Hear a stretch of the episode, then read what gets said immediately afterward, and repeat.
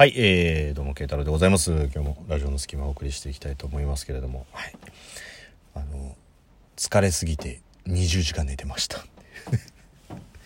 なかなかないよね。もう20時間寝るっていい大人が、学生だったらあるけどさ、もうさ、夜帰ってきて寝て起きた時に夜だとさ、ちょっと嬉しいじゃん。なんかもう深夜とか明け方になっちゃってたらさ、あーもったいねみたいな感じになるけど、起きて夜、あ、まだ大丈夫じゃねこの感じと思って時計見たら、ちょっと一瞬理解できなかったんだけど、あ、20時間近く経ってると思って、もうラッキーどころか朝と昼と夕方をもうロスしてるっていうね、もうげんなりですよ。それ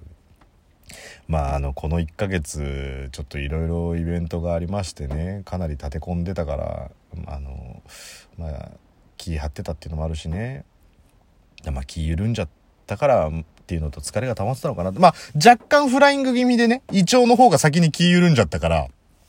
北海道行く直前に胃腸炎になってるけども、胃腸の方こそもうちょっと頑張ってくれよと思ったけどさ、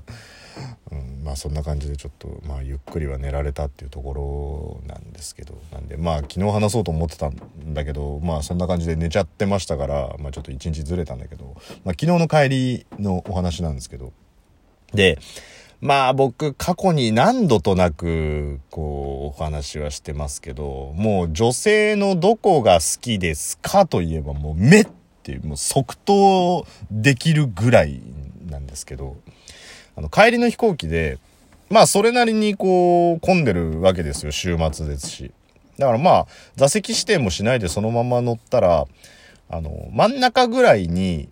CA さんと向き合う席ってあるんですよね。飛行機乗る人だったら知ってるでしょうけど、乗ったことない人とかだとね、離着陸する時も CA さんはどっかに座ってなきゃいけないんで、その通路の途中に、右端と左端ですか、飛行機の両サイドに一席ずつ、CA さんがこっち側に向いて座ってる席があるんですよ。で、僕ちょうどその真ん前の席で。で、座って普通に離陸するじゃないですか。離陸の前にそのお客様、すべてのお客様、確認しましたんでドア閉まりましたとかっていうアナウンスがね、聞こえて、で座ったんですよ。そしたらね、僕の大好きな目を持っている CA さんが、もうねこれね例えらんないんだよね。芸能人に似てる、誰に似てますかとかそういうんじゃなくて、もうね目の造形が完璧な人がいるんですよ。芸能人とか何々とかっていう、いや、できることならね、できることだったらその CA さんの写真とかを撮ってこの目ですって言いたいぐらいだけど、もう本当ね、それぐらい、いないんですよ。何がいいっていうのが、うまくそのバランスが最強の目。もう完全体の目だよね、もう。完全体の目？どういうこと？セルの目みたいな、あんなどぎつい感じじゃないけど、そうで、その目を持ってる人がさ、離陸の時に座ってんだけど、見たいのよ。だって目好きだからさ。でも見たいけど見続けたらさ、なんだろうな、例えばさ、女性の首元が好きな人とかね、これ別に男性女性が男性のでもいいんですけど、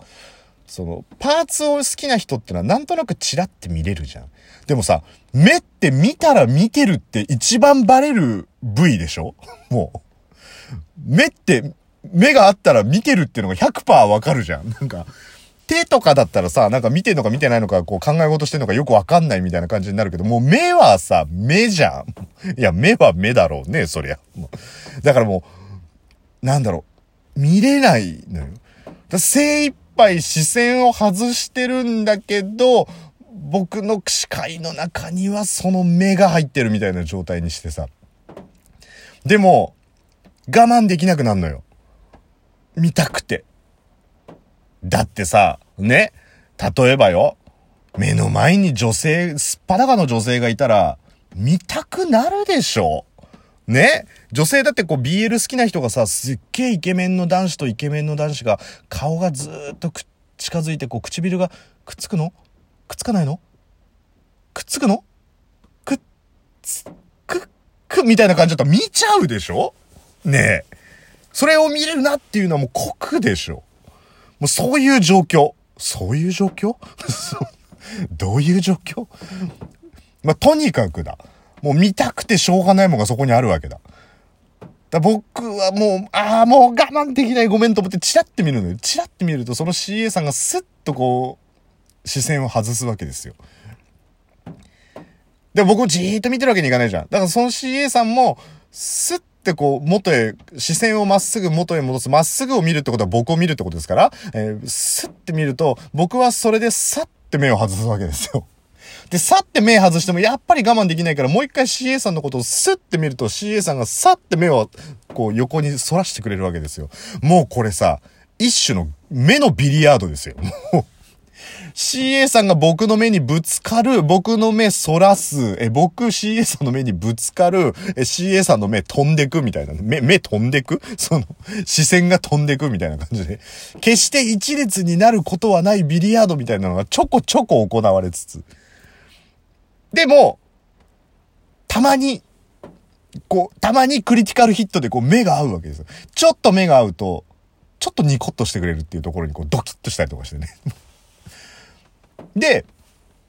離陸するわけですよ。で離陸して、まあ、飛行機が安定状態に入るとそのままこうね CA さんベルト外して機内のことやりだすわけだから。でさ、あのお姉さんがドリンク持ってきてくれんだと思うともう胸熱ですよ、もう。で、もう、まあバタバタバタバタしながらさ、わわわわとか思いながら。そしたらまあこう、あの女こうドリンクを持ってきてくれるわけですよ。お飲み物はなんつってね、何々っつって。で、もうさ、唯一ちゃんと目を見れる時間じゃん。もう堪能するよね、もう。綺麗な目してんなと思いながら。でもなんかまあその人割とねこうもしかしたら新人さん気味なのかもしれないけどなんかさこうおつぼねの怪獣みたいな CA がいんのよ。でなんかこうねそれはなんとかですみたいな感じで説明をするんだけど明らかに不機嫌な感じってあるじゃん。もう手伝っとくねっていうよりそんなこともできないのみたいな意味合いのさ。しかもそのねその目の綺麗な天使みたいなお姉さんはさあすいませんはいニコって笑うじゃん。何々お願いしますかしこまりました笑ってる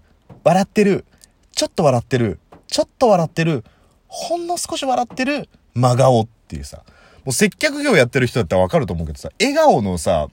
こうフェーズってそれぐらいで真顔に戻るでしょ。もうニコから真顔までってそれぐらいのフェーズを持ってこう元へ戻るのにその怪獣の CA さ、あ、すいません。はい。ってブランケットください。あ、こちらですね。どうぞお使いください。ストンっていうね。笑顔、真顔ってもうさ、ザ作り笑いみたいな感じ。もうこっちが見ててもわかるぐらいの作り笑いだね。もういよいよ本当にもう怪獣だなと思いながらさ、もうなんか体型も怪獣だし、表情も怪獣だし、そのなんかいろんな CA にこうなんか指示を出してる感じもちょっとトゲがある。乗客で聞いててもちょっとトゲがある感じです。なんかすっげえ感じ悪いなと思う。ほんと怪獣だなと思いながらさずっと。でもその天使なお姉さんはあはいって言ってこうなんかそのね怪獣にもニコッと笑ってるわけですよ。で最後着陸の時にもさこう。まあ、また同じ目のビリヤードが始まるわけですよ、僕のね。で、パッて隣見たら、その隣の怪獣がちょうどその反対側にの、席に座ってたからさ、怪獣もちょっと座って、真顔で座ってんだよ、もう。こっちは目のビリヤードやりながら、たまにね、クリティカルヒットをやるとニコって笑ってくれんだよ、もう。これ、好きなのかみたいな感じでね、もう。俺のこと好きなのかみたいな感じでこうニコッと笑ってくれてで向こう真顔ですよ。でさそのまんま、まあ、羽田空港にこう着陸体勢になってね、ガーっていく。僕はもうこれ見納めになると思うからさ、もう見たい。でも見れない。でも見たい。あ、ちょっと目あったみたいなのをやってたら、そのまま着陸して。で、着陸してる間に、なんかアナウンスを してるんだけど、そしたら、真顔のまんまその横で怪獣がさ、電話機をこうガチャって取って、機内放送するやつね。で、喋りを始めるんだけど、飛行機乗ってる人だったらわかるんだけどさ、飛行機って着陸してしばらくして、なんか、舗装の悪いところを通るとさ、ダダダダダダダダダって揺れるじゃん。で、そこで喋るのよ。だから、そう、怪獣が。そこで喋るから、ガダダダダダダっていうとこで喋るし、しかもまだシートベルトサイン取れてないから、座った状態でその受話器を持って機内放送してんだけど、もうそれがなんか、本日は ANA をご利用いただきまして、みたいな感じになって。あ、あいつ怪獣じゃなくてもはや宇宙人だって思いながら。なんか、スターアライアンスメンバー、ANA をご利用いただきまして、とかってなってても、おかしくてそれが。でもそいつは真顔で喋ってんだけど。で、おかしくてすげえなんだこれって思って下唇を噛んでる状態で、チラッとまたその前の天使と目が合うと、ニコッと笑ってくれるっていうところですね、もう。でもニコって笑ってくれてんだけど、まもなくこの飛行機はっていう横で喋ってんだけど、面白いと思って。で、まあ最後の最後に出る時にね、ありがとうございましたって言って出てくれると思って楽しみにしてたらね、ドアが開いた直後に後ろの外人がエクスキューズミーって言って、はいって言ってそのお姉さん行っちゃって、結局最後の挨拶だけ。聞くことはできなかったっていうことなんだけど、でもお姉さんすげえ目が合ってたけど、俺のこと好きなんじゃねえかなって思ったんだけど、よくよく考えてると僕が見てたからだな。